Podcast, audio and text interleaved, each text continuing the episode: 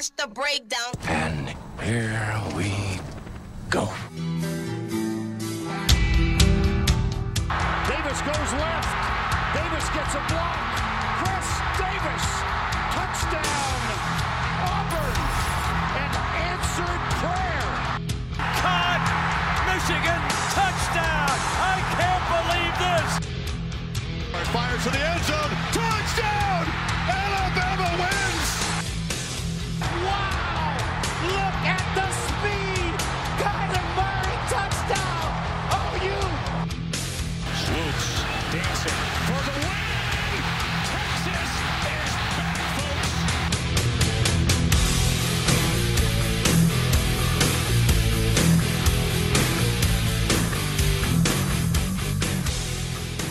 Welcome, everybody, to the uh, Campus to Campus podcast presented by the Breakdown Sports. I am your co-host turned host this week, Jesse. Um, our main guy, Kevin's having couldn't be here tonight, so we're wishing him well and going to try to keep this ship afloat while he's not here. Um, but J D is here with me. How you doing, J D? Yeah, I'm doing all right. Uh, I'm looking forward to trying to keep this ship afloat. Um, so we'll see how we do here. Yeah, so basically, it's just like we always do, do review this past week of football and dive into conference championship week already. It, this season's gone way too fast. It has, but uh, we get the good stuff, and if it seems like it's too soon, then that's a good thing because we get the good stuff now. You're right. So uh, we'll dive in. Um, I'm going to tell on myself I did not watch a single down of college football this weekend. I was at a wedding, and that somehow was more important than football, but I'm going to throw it off with apparently the biggest game of the weekend, the biggest storyline is L S U upsetting Florida thirty-seven thirty-four. Um, the one thing everybody's saying for us, and surprisingly enough, I haven't seen the play yet, is the cleat throw heard around the world. Um, so this pretty much all but destroys Florida's playoff chances, even if they beat Alabama this weekend, right? Yeah, no, they, they're definitely dead. Definitely dead. Yeah. So, I don't know, just it, can you walk me through this cleat play because I still haven't seen it yet. What was the whole reasoning behind this? So, I'm going to be honest. I, I watched pretty much this whole game, and I I did not see the cleat throw. I, I was taking care of something. I think I went to do the laundry. Um, it, it was a stupid play. It was near the end of the game. I don't remember the exact down and distance, but it gave L S U uh, a first down. I think it was after a third down stop. And Marco Wilson, pretty good player. Uh, you know, just picks up the shoe and the shoe and hucks it down the field, and obviously gets a penalty for it. Um, I thought what was funny after the game, Dan Mullen was trying to like rationalize it. He's like, "Well, he made a football play, and you know, the, the shoe fell off, and, and you know, he was in the heat of the moment." I don't really think it was taunting. Like, yeah, he threw his damn shoe halfway across the field. Of course, it was taunting. That is, I honestly, I do, I can understand it. Understand it, like. Say if you're an offensive player and you're trying to stop the clock, so you do that. But I just, yeah, you, that's just very bad judgment for uh, uh, Florida there. Um, next up, it's not really an uh, important game of the week, but there was history made. Um, Tennessee completely destroyed Vandy, like forty-two to seventeen. But uh, in their final game of the year, Sarah Fuller actually made history and scored two points to make everything right in the world and to make everybody angry online. So that was fun to see. Yeah, it was a cool moment. Um, I mean, if you're looking for crazy hot takes about it or stupid, dumb hot takes about it, I don't think you're going to find them here. But I, I thought it was nice. It's cool. And it's history. So the best that I've seen for those stupid hot takes, I think it was Clay Travis that brought it up. They, it was some, they took the all twenty-two of the extra point, and they circled the three Tennessee players that weren't right up on the line, and they're basically saying, "Look, see, it was all publicity stunt. Tennessee's not even trying now." And then someone the next day during the Colts game took a picture of the Colts and extra point defense or whatever, and they were running the same exact thing. And Clay Travis got to be an uh, idiot online again, so that's great. Yeah, I, I saw that, and I, I saw somebody else show the uh, Tennessee lining up in the same formation in their game prior. Um, I, I got really excited when I checked the box score, and I saw they got a field goal. I thought she got a field goal, and that would be awesome. But uh, it's only a matter of time, I suppose, whether it be next year or two years or five years or ten years before, uh, uh, you know, somebody like her makes a field goal. So um, that was cool. I, I was about to get very excited, but it, I still got excited. History. Yeah, definitely. I mean, I saw that it was a field goal, and I looked through the box score to see if it was her or not, but I understand that, I mean, your, your regular kicker is healthy again, so use him while you can. Yeah, if she, I doubt she plays next year, but she does. That's just going to make everything a whole lot more fun at Vanderbilt, especially with the new coaching staff. You never know. But uh, last up, uh, Arizona State completely destroyed Arizona, seventy to seven. Um, the most points scored by a team during this rivalry. Um, another more history happened this week. Uh. Jackson He, he's a running back for Arizona State, born and raised in China. He's the first Chinese-born player to play and, and score in a college football game. Yeah, we, we had a lot of history. I uh, that's surprising. Um, so uh, you would think there would be more to come with that as well. I certainly hope uh, yeah. more Chinese-born players are scoring touchdowns. I don't know if like if you've seen this before this weekend. But the two best parts about this is his name, his American name is Jackson He. It's not his actual name. And that's because he's a big fan of Michael Jackson. Oh, I didn't see that. And then the other part is you, I saw it last week because they were talking about him. Um, if you look like at everybody's jerseys, all their nameplates on the back are in regular English, and his are Chinese letters, and that is probably the coolest looking jersey I've ever seen. Yeah, I think I might need to cop me one of those if it wasn't in the ugly McDonald's red and yellow. uh, so there's got to be another one on a team I like or a team with uh, you know better jerseys. Just wait till they bring out the Pat Tillman jerseys they do every year for that, and you're good. AliExpress okay. has them. D H Gate. Cool. We let those go.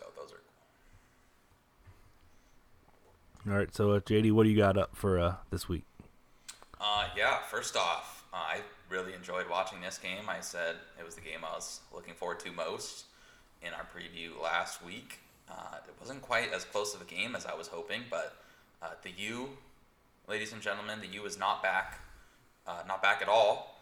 Um, they're backpedaling and getting run over um, by Javonte Williams is about all they're back for. But um. Yeah, they got demolished by North Carolina. It was really enjoyable watching North Carolina. They're a very uh, pleasing team to watch, in my opinion, if you like offense. Uh, seven hundred seventy-six total yards.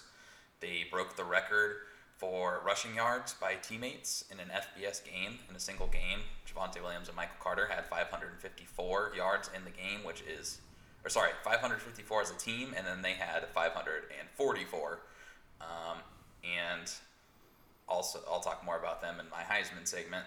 Um, and then Sam Howell, the quarterback for U N C, uh, threw for a touchdown. He ran for a touchdown. And he also caught a touchdown. Uh, and after he caught that touchdown, he gave the U down signal. And it was just perfect. Uh, and I, I enjoyed this game. Um, so I, we're probably going to have to hear about how the U is back next year. Since, oh my God, they only lost two games or three games or whatever it is. But uh, for now, I am just in. enjoying that they uh, got beat up a little bit. Oh, definitely. Me too. It's it's honestly, if I'm a Miami fan, I'm kind of happy about this loss because your one-loss season didn't go in vain of having Notre Dame in your conference. So you, it means nothing now. So it's good that you had this loss. It takes all that pressure off of you. Yeah, I heard some chatter about, you know, if they finish with two losses or whatever it is, or, you know, when they had one loss, if they end up a one-loss team, and then they convinced Derek King to come back from next year. Now you got a one-loss team with a star quarterback returning uh, and a lot of momentum. So, you know, I, I was kind of buying into that for a little bit. Like, that's probably why I thought the game was going to be closer than it was, but uh, I, I don't really think that's the case. I think Derek King's probably jumping ship now. Yeah, and I'm glad this is kind of the North Carolina we've all were expecting to see before the season started. So it's I'm happy to see they've actually could reach this peak like we thought. Yeah. Um, speaking of teams reaching their peak, apparently Coastal Carolina has a peak, and I think it's been reached. Well, they still got a few more games. I don't want to say that yet, but uh, they they were on the brink. They were almost going to lose to Troy. I wasn't watching this game. I uh, didn't have it on the main T V or the small T V, but I kept checking. Uh, and the game, it was just crazy checking the game tracker. Looked like they were going to lose. They drove down the field with no problem, scored with forty-five seconds left to beat Troy forty-two to thirty-eight, so they are undefeated still. Uh, not that the playoff committee gives a crap, but there they are. Props to the Chanticleers. Um, and then lastly, game I thoroughly enjoyed. The Florida and Florida game was going on kind of at the same time the U S C U C L A game was going on. Uh, and it was just nuts having both of those games in one night. Uh, Pac twelve After Dark returns with a vengeance. Uh, U S C somehow keeps pulling the rabbit out of the hat. Uh, they pulled out a forty-three to thirty-eight victory over U C L A this time. Uh, Keaton Slovis just incredibly clutch. I, they showed this stat during the broadcast, and they, he threw one or two more touchdowns after they showed it, but uh, he has at least thirteen touchdowns, again, probably more, uh, and zero interceptions during the fourth quarter in his career, which as a young quarterback I think is pretty impressive. I think he is uh, he is the real deal, perhaps. So, uh, so yeah, you got any thoughts on Coastal or U S C? Um, I was very surprised seeing how close that Coastal score was when I was looking back through it Sunday morning, because I was fully convinced they were going to win by like thirty against Troy. Okay. That, I was. This game was on the so I do D F S breakdowns for DraftKings, and yeah. They were on the slate. And when I was looking into this game, I was amazed at the quotes I found from their coach, uh, Chadwell. He was in the post-game press conference of the B Y U win, probably the biggest win in Coastal Carolina history.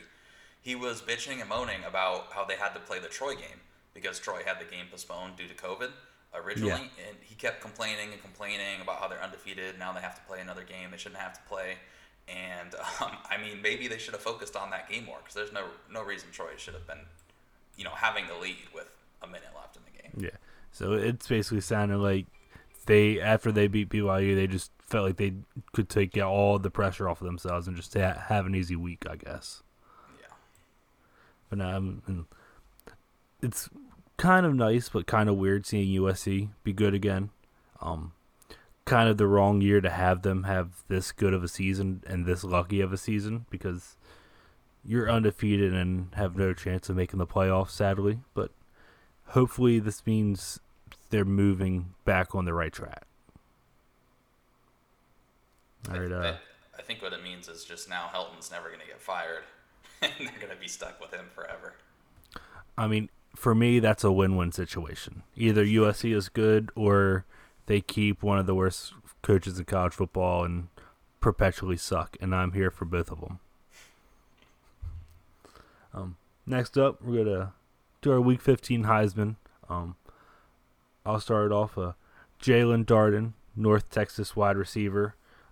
Just uh, it's a shame that he's opting out for the rest of the season to focus on the draft, because he is putting up one of the greatest single seasons for a college football receiver I've ever seen.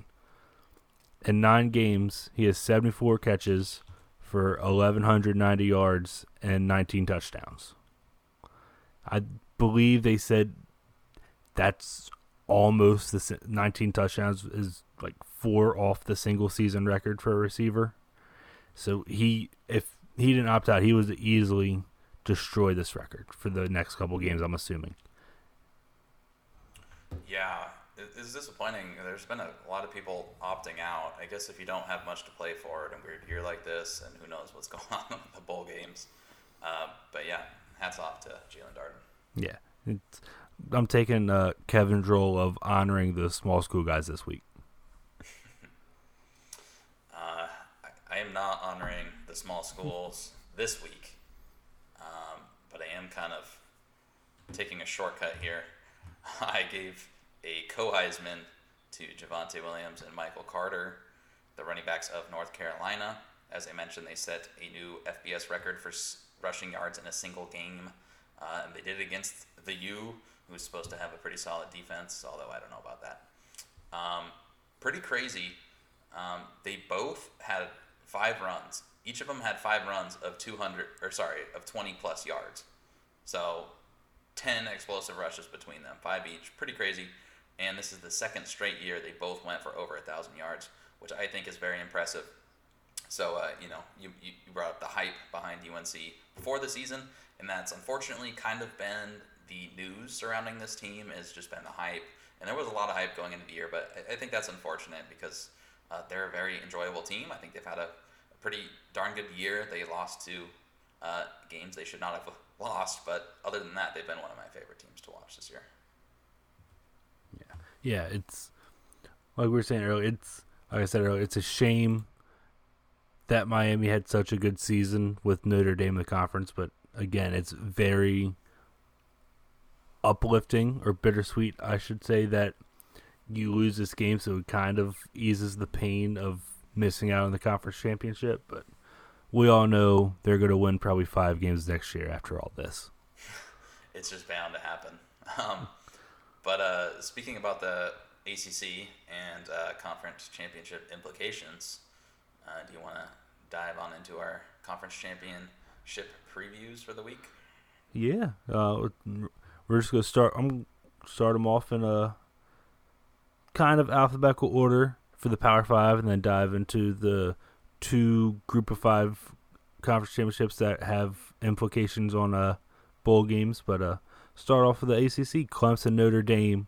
Um, surprisingly, Clemson's a ten and a half point favorite, which completely baffles me. I don't know how you feel about that, but honestly, I feel like it should either be Clemson by one or two, or just Notre Dame favored, because there's no way Clemson's eleven points better than this Notre Dame team, and that's coming from me.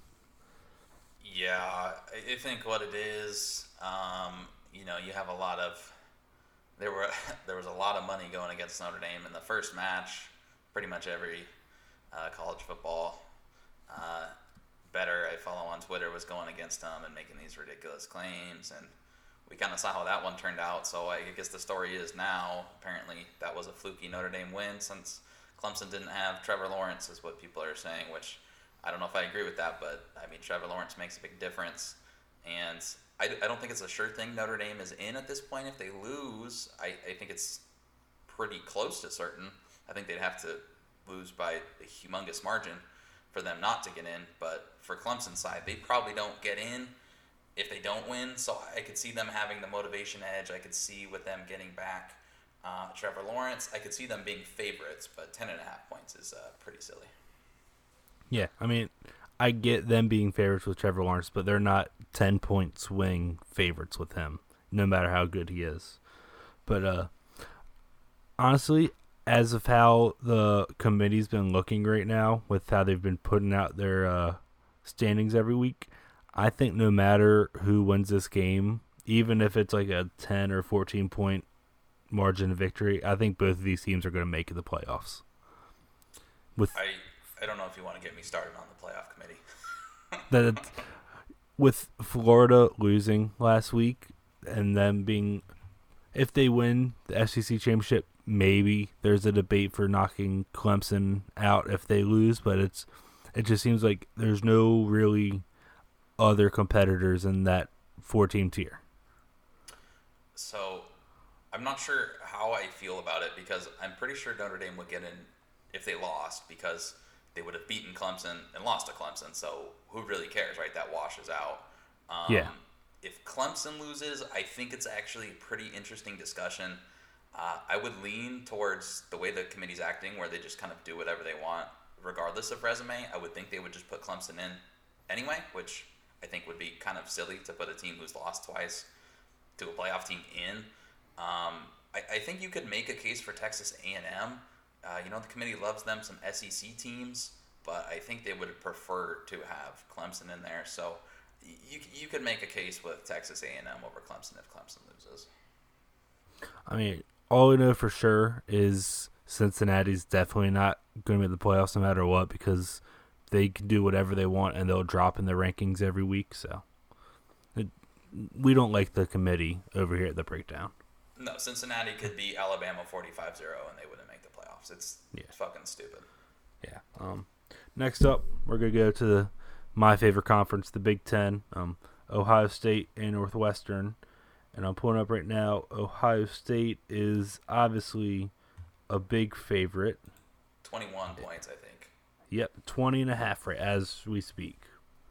So I don't expect Northwestern to I to keep it as close as at all, really. I'm expecting a fourteen to seventeen point fourteen to seventeen point win at least for Ohio State. Justin Fields is going to get right. They're going to win. They're going to make the playoffs after Kevin Warden changed the rules last second. Yeah. I'm not really looking forward to this game just because of that. Yeah, no, I, I'm in the same boat. I probably won't watch uh, a second of this game. I'll, I'll watch the highlights, but, you know, when the Big twelve Championship's on at the same time, and even the Sun Belt Championship, I'll watch that over this. Uh, Northwestern has absolutely no offense, and I think to compete with Ohio State, you're going to obviously need to score points and keep pace, so I just don't see any way in which this is interesting at all, unless Justin Fields yeah. throws four picks in the first half. Then I don't know. Then I will definitely turn it on.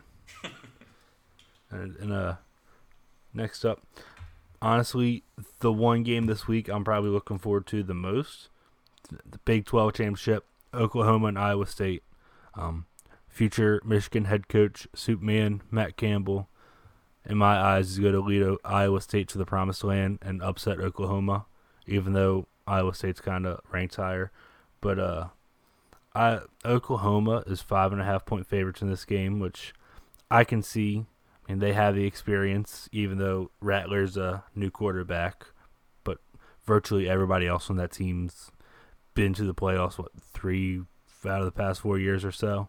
It, this is probably, outside of the two group of five uh, conference championships, this is probably the closest game we're going to have this weekend in my eyes.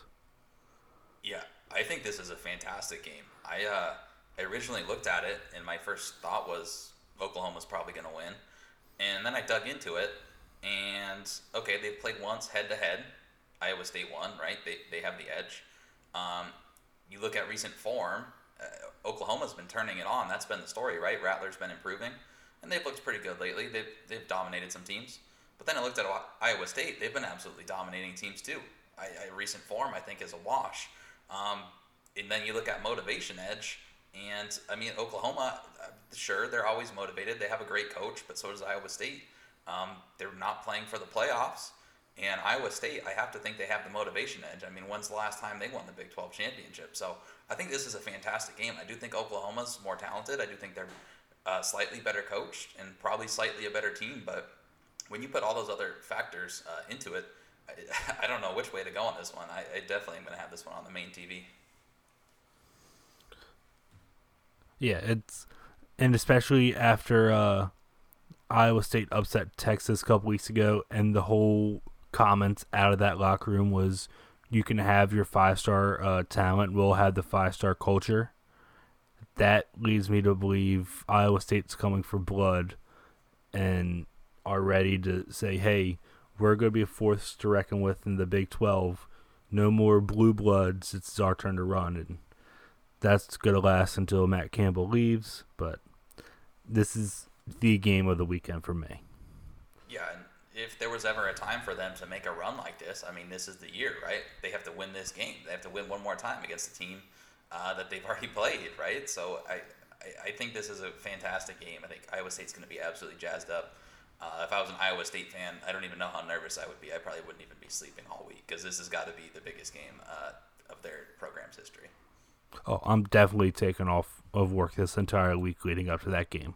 And honestly, looking at it, I know they're uh, Iowa State's a two-loss team, correct? I b- believe. Yeah, they lost to yeah. Louisiana and somebody. Yeah. I mean, it, it's going to take a lot of, like, things to happen, but if uh, they blow out Oklahoma, and say Notre Dame blows out Clemson, and Alabama blows out Florida, and all that, I mean, there's like it's a one percent chance, but there's still a chance they could sneak into the playoffs. I mean, they're what, number six this week after the committee came out. So, who, who knows? I mean, if they were in the S E C, they would definitely have a fantastic chance of getting in. Oh, They're yeah. not, but I mean. Yeah. So, uh, next up, the um, least Power Five Power School uh, or Conference, Pac twelve. We got U S C and Oregon, and I don't know if it was just a glitch or if you saw it or anything, but someone pulled up the Action Network earlier this week to show uh, U S or show Oregon, and apparently they were supposed to play Friday and Saturday this week. Wow, back to backs. Yeah, it was like it was like Friday versus Colorado and Saturday versus U S C or something like that. It was very eye opening because in my eyes, I don't think the N C double A would think any other way about that if they could. Hey, if they're making money in a year like this. Yeah. But, um, see, U S C is a three-point favorite this week, which normally in years past I would think that's hilarious playing Oregon, but somehow they have found the rabbit's foot, and Oregon being such a young team cannot seem to finish a game, so I'm very – this is going to be like one of the side T V games, but I'm interested to see how this plays out. Yeah, I, obviously there aren't, uh, you know, as many implications as some of these other games, but uh, I think it's going to be very exciting. It's, it's on a Friday, actually. Um, I usually go to the Pac twelve championship game. I'm up in Northern California. They play at uh, Levi Stadium where the Niners play. Um, the last year I just was sitting there on a Friday, and I'm like, man, this workday sucks. What am I going to do after school? And then – I'm a teacher after school, and then I check. Uh, I'm checking the games to see what's on later tonight. I'm like, oh, hey, Pac twelve championship. What time's that on? Oh, where are they playing? Oh, it's only two hours away. Uh, so I've actually gone to this game a couple times. I'm really, I'm really unfortunate I couldn't go to this one. I think they're going to play it at. Uh, I think they're actually playing it in Southern California. So, um, yeah, I mean, I, I pull for Oregon. It's pretty cool they get a chance. I don't really know how I feel about it, or if they deserve it. They've they've been pretty lackluster this year, but at the same time, uh, you know, Mario Cristobal is, you know, a huge recruiter, and they've been getting some huge recruiting classes. I would think he wants to make a statement in this game, regardless of how poorly they've played. They still have a ton of talent, so I mean, I really think anything can happen in this game. So I'm definitely gonna be watching. Um, to your point, yes, they're playing in the L A Coliseum Friday night. And speaking of Cristobal, I don't know if you've heard, apparently he's come out and told everybody he's uh has no plans of leaving Oregon anytime soon. Yeah, I heard that. There's a lot of rumors about Cristobal. Um, and some people think he's going to be like Saban's successor. There's been rumors about the Auburn job. Um, I don't know. He seems to like it at Oregon, but at the same time, he's uh, he, he's a difficult guy to read because he's very, very professional. Oh, yeah. But uh, it, is, I mean, it is nice to hear that if you're an Oregon fan. Grant, and then, granted, I'm a Michigan fan, and we're having Harbaugh come out and say that he's still committed to Michigan, and they're still talking about everything. So, oh, take it with a grain of salt. Oh God.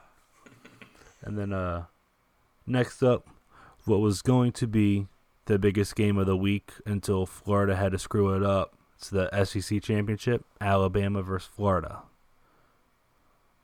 And pull up our good old Action Network because, you know, since I'm not a host, I should be writing this down, but I'm not. I think it's uh, seventeen and a half Alabama. It is. It is seventeen and a half. So, yeah. Um, personally, I do not think Alabama's going to cover that. I mean, well, let me hold off on that. I think there's a fifty-fifty shot they cover for that because when Florida's offense is on, they are on, and I don't think many people can stop them. Yeah, I, uh, it's kind of a lame duck championship game. Um, I mean, who cares? Alabama's in no matter what, so what's their motivation going to be? Who knows? Um, did they have any motivation to blow out Florida? No, I don't really think so, and Florida's good enough to uh, get the backdoor cover, but I think I'll probably still have this on the television. I'm probably a small one because there's a lot of great athletes and two very good offenses. We're going to probably see some cool plays. uh, so I'll have it on. But really, I don't really see any reason to be interested in this one. I mean, I will say it probably is going to be on the main T V for me because there's only one other game on at the eight o'clock time slot for that. But it's, I don't know. The only thing I'm looking forward to for this game is if Jalen Waddle actually comes back, because there's rumblings and courtesy of Devontae Smith posting stuff on Instagram over throughout the week that Jalen Waddle might be back for this game. And if not this game, then definitely the playoffs. Yeah, I don't know how to feel about that, man. I thought he was going to be out for a while, so I, it's, it's like it gives me – maybe I'm just still shook from when Kevin Durant tried to come back. Um, and it just was not the right decision. So I don't know. I, ho- I hope he's healthy. I have a feeling it's going to be probably like two, like less than five snaps for this week, and it's mostly a decoy type thing. But I am very excited to see what happens if he actually suits up and plays. Yeah, I my my first inkling as well is that it's probably a decoy thing, and uh, even if he, I, I would be highly surprised if he does play. I think it's just kind of. They're kind of messing with the coaches to force them to game plan for him. Uh, and so I'd, I'd, I'd be highly surprised if he plays. All right, into uh, the two group, uh, big-name group of five uh, conference championship, conference championships this week. We got the Fun Belt, Louisiana versus Coastal Carolina. Um, Coastal, God, I thought I had that written down. Um, Coastal, I believe, is favored by they're three and a half point favorites, and I'm sure after hearing how close the game was last week, I was all in on Coastal, but I'm not sure because Louisiana is not somebody to mess with because they've been this is their what second year of being in this conference championship, if I'm not wrong. Yeah, yeah. So I'm still gonna bet on Coastal because I'm riding the surf turf as long as I can. So. That's oh, all man. I really have for coverage. I, I think this is a great game. Uh, I, I really do. I, I know they already played once. I think Coastal won by three. Um, but like you said, Louisiana's been there before, and they didn't win. Uh, they lost to App State. So they've been on a uh, on a mission this year, an absolute mission. You saw they started their year uh, by beating Iowa State. The only game they've lost has been to Coastal, and it was an extremely close game. Um I, I was all over Louisiana going into the year. I knew they were on a mission. I knew they had a great coach, Billy Napier, who's probably going to get a big-time job after this year. Uh, they recruit better than any other team in the conference. Um, so I was all over him, but honestly, Coastal's been the better team this year, but I am worried. You mentioned they didn't play great last week. They they kind of win games ugly. I mean, they beat Louisiana. It was an ugly game. They beat B Y U. Uh, it was a pretty ugly game. They beat Troy. They scored with forty-five seconds left. Um, are they the team of destiny? I mean, it's college football. maybe maybe they are. You only have to win so many games. Maybe you can be the team of destiny, but it's it's gonna I just feel like it has to fall short at some point. At the same time, I think they've been better than Louisiana, and they already beat them once, so I, I don't see how I could pick against them here. Yeah, definitely. And it's it's also for Louis for for this it's very hard, especially in college football, to beat a team twice in the same season. And I believe Coastal can do it, but I think this is going to be one of the better games to watch, and it's very upsetting that it's going to be kicking off the same time as Clemson-Notre Dame. Yeah, I, exactly. I'm, I'm definitely going to be all eyes on Clemson-Notre Dame, but I'm going to have this one there. Uh, you bring up the rematch. That's an interesting thing. Um, I've kind of looked into this before for how rematches have gone. Uh, I know in the U F C... Like, if you've already beaten the guy once and you face him again, they win, like, seventy-seven percent of the time. The guy who won the first time. So that not much changes there. I know in the N F L, if you go two and oh against a team and you play them in the playoffs, so it doesn't happen super often, the two and oh team wins, you know, just about every time. In college football, I don't have the stats. Um, I wish I did, but I really don't think it would be the same. Uh, I think the seasons are so quick. I think there's such a small sample size and so much changes. These kids are so young. Um, I, I, I actually think, you know, I, I don't just automatically assume the favorite's going to gonna win. I don't automatically assume the team who won the first time is going to win again, as we see with Clemson being ten-point favorites over Notre Dame. Yeah. And last off for our uh, conference championship stuff, uh, good old American Conference, Tulsa versus Cincinnati. Um, no, kind of hard to predict this game because honestly, looking into this, I had no clue Tulsa was actually this good. They just they flew under the radar all year for me. But uh, Cincinnati's uh, fourteen-point favorites for this game. Yeah, this is uh like we were mentioning. If it's a year for this to happen, like Iowa State, um, like Coastal, if there's a year for it to happen, it's it's with it's with Tulsa. Um, they, I thought they were going to stink going in this year. I, I really thought they were going to be bad. They, I think they have like the lowest um, enrollment of any D one football program by quite a wide margin. I know they have huge deficit problems in their budget. Uh, there was talk their football program was going to get cut, like what happened to U A Bs a few years ago. Now they're back. Um, so that was my opinion of Tulsa going into the year. And now here they are against Cincinnati, and they're basically, they're like a Walmart version of Cincinnati. I, I guess that's a harsh way of putting it, but they're they're just a lesser version of Cincinnati. They play good defense. Uh, they're okay offensively.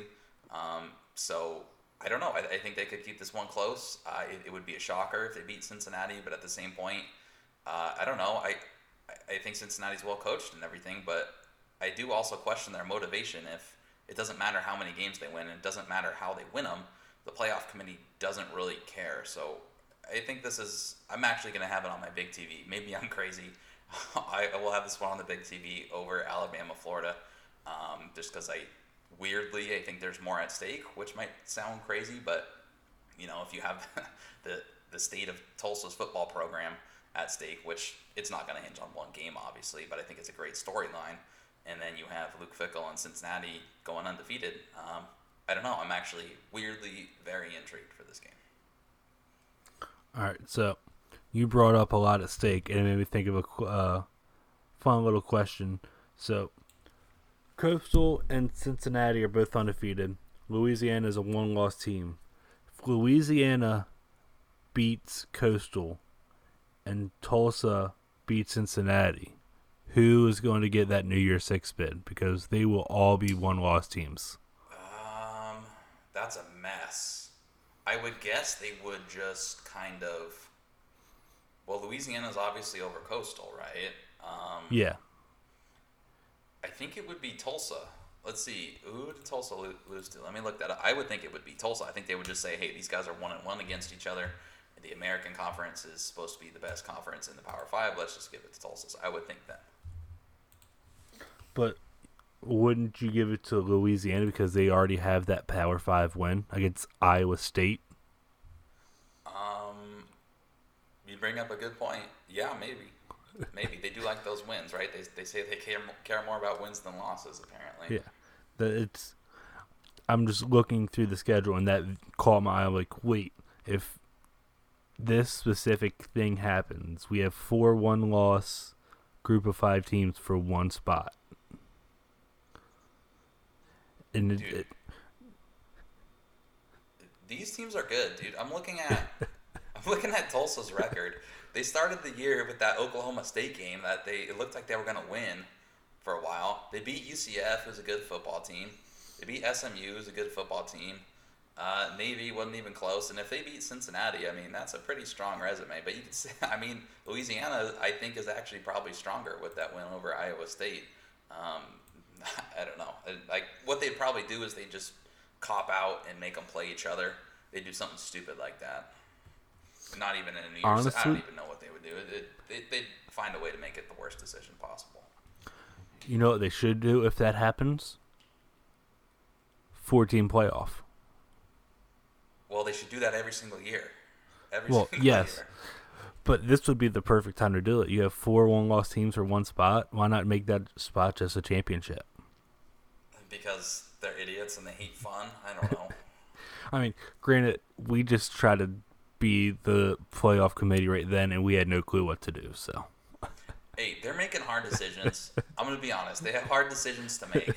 So, I would cut them some slack, but uh, we don't get paid the amount of money that they do to come up with these decisions, and we don't have the responsibility they do. So, you know, great power comes great responsibility. There, you're right. So, uh, get on off of uh, conference championship stuff, and let's talk about betting, because that's really what everybody's here for, is trying to make a couple bucks. Um, we all, us as a trio, had actually a pretty bad week last week.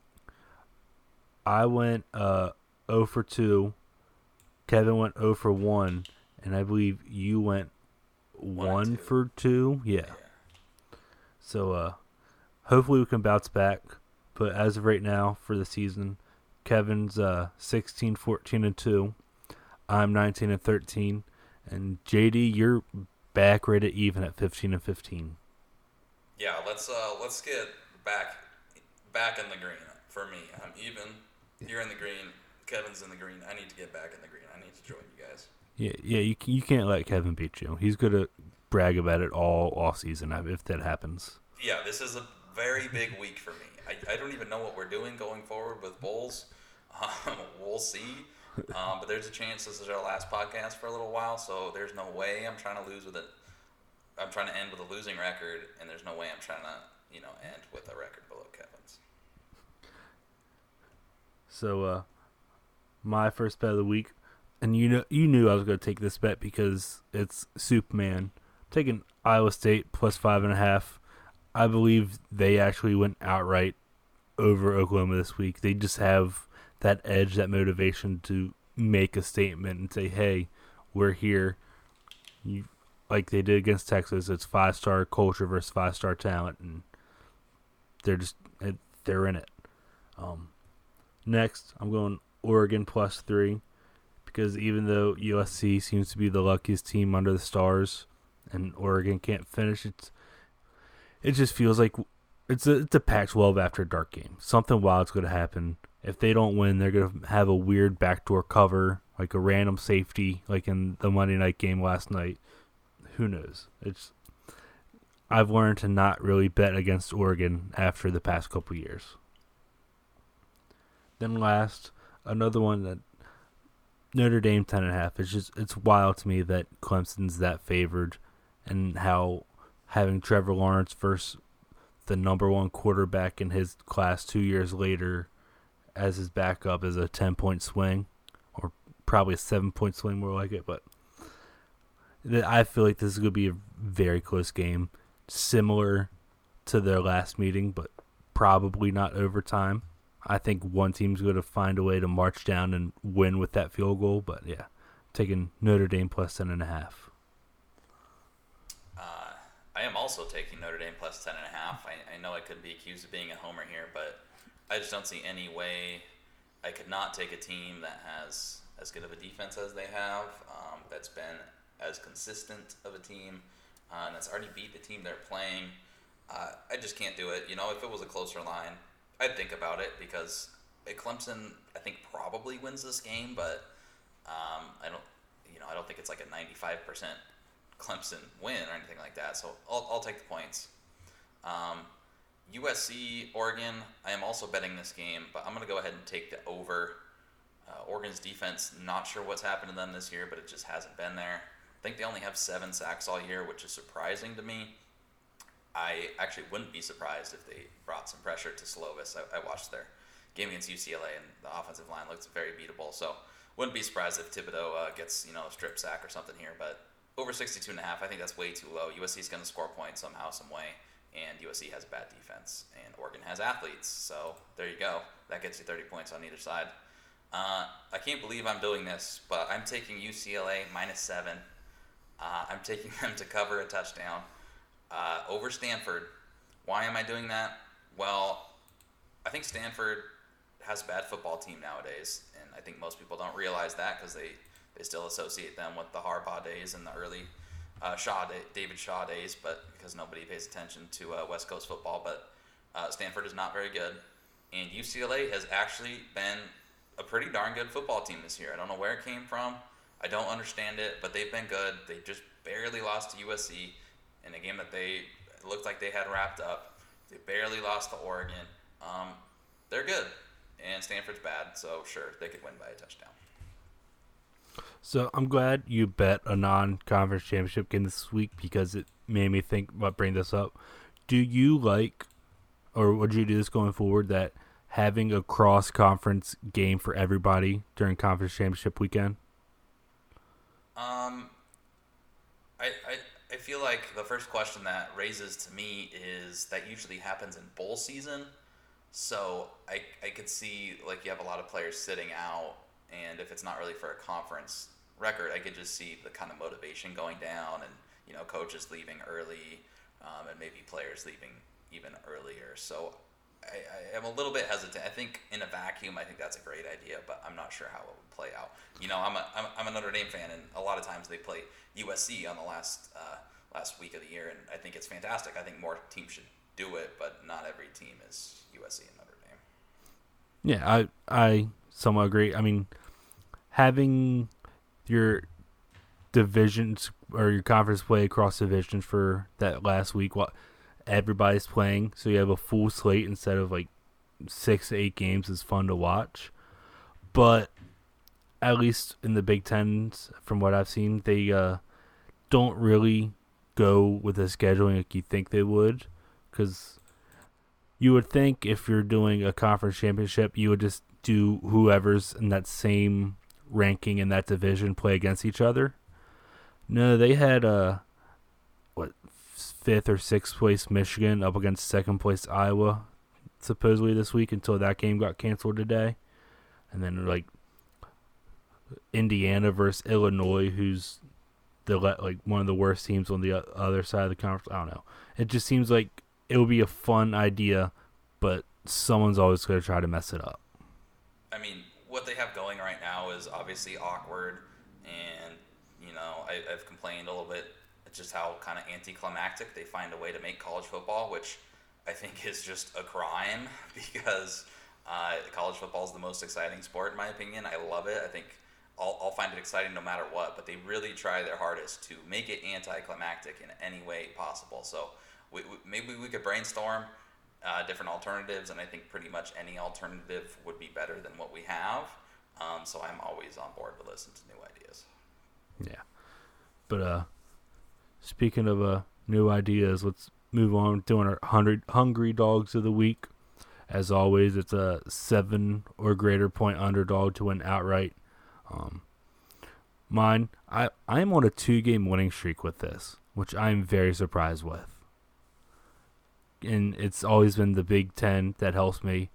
Um, almost took Rutgers this week to keep the Big Ten streak alive because I think they could easily beat Nebraska. But I'm going with Notre Dame, plus ten and a half, like we said. Money lines plus two ninety. It, I, it, I, I'm rooting for Clemson. I can easily see Clemson winning, but I just feel like Notre Dame. They beat them before. They know how to win against Clemson. They're not fighting for a playoff spot, but they're kind of fighting for a playoff spot because if they lose this game, everybody's going to think, oh, Notre Dame just could be another one and done. Go back to not being a conference so you can be irrelevant, blah, blah, blah. I think they come out and do all. They're just going to come out and try to win, which is kind of stupid to say, but that's how it is. They have statements to play, to make even though they're undefeated. Uh, I certainly hope you're right. Um, if we're trying to forecast the future, uh, Notre Dame's ten and a half point underdogs, which we both agree is kind of silly. But, okay, so they're supposed to, quote-unquote, supposed to lose this game, which means they'll probably get the four seed in the playoffs, which means and they'll get Alabama. Be matched up with Alabama. And, I mean, I think Alabama's going to roll both teams they play.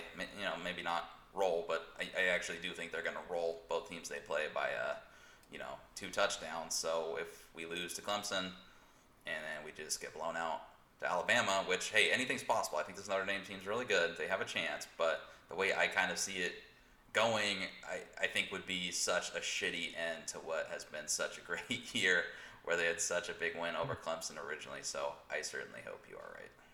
Yeah, it's basically, it's, do you want to play Alabama or do you want to play Ohio State? That's their mindset right now.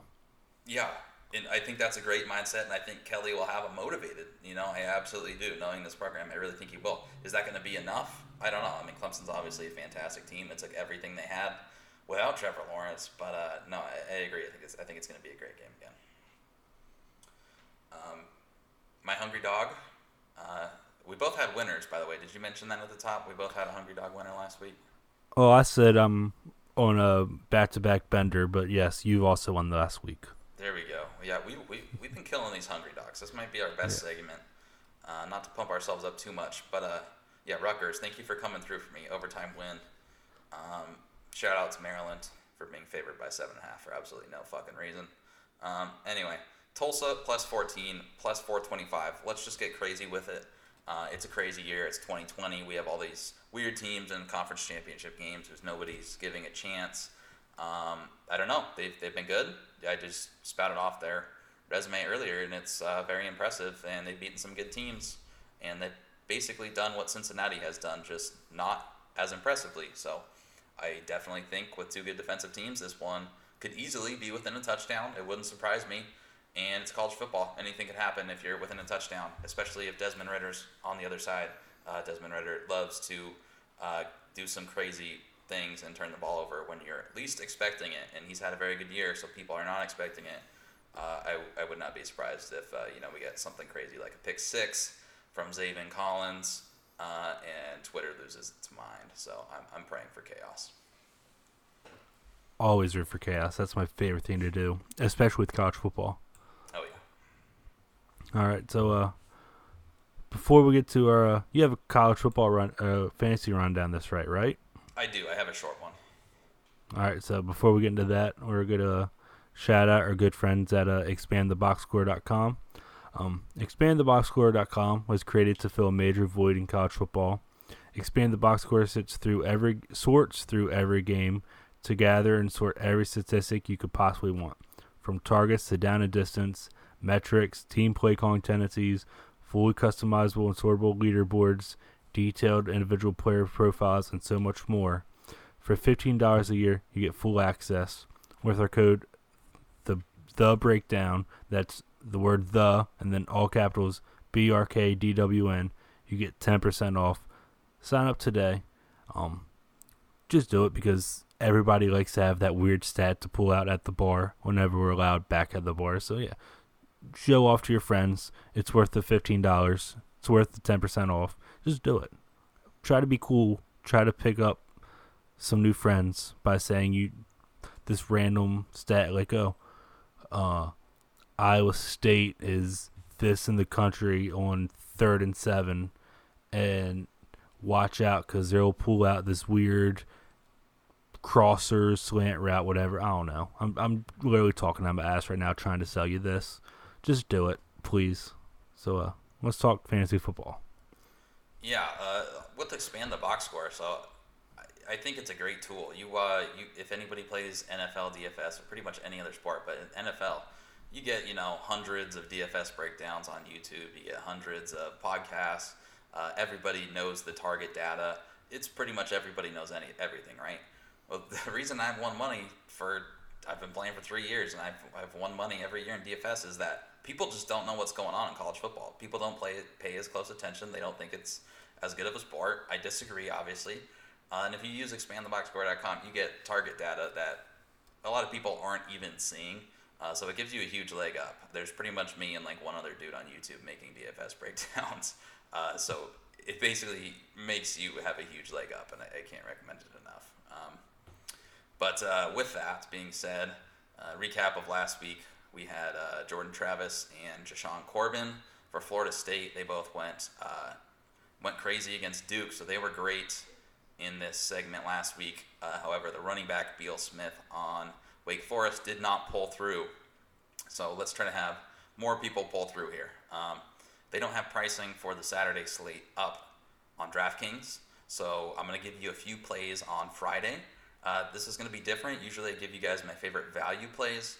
But when I'm looking at the Friday slate, I think there's a pretty clear way to attack it, at least how I'm going to attack it.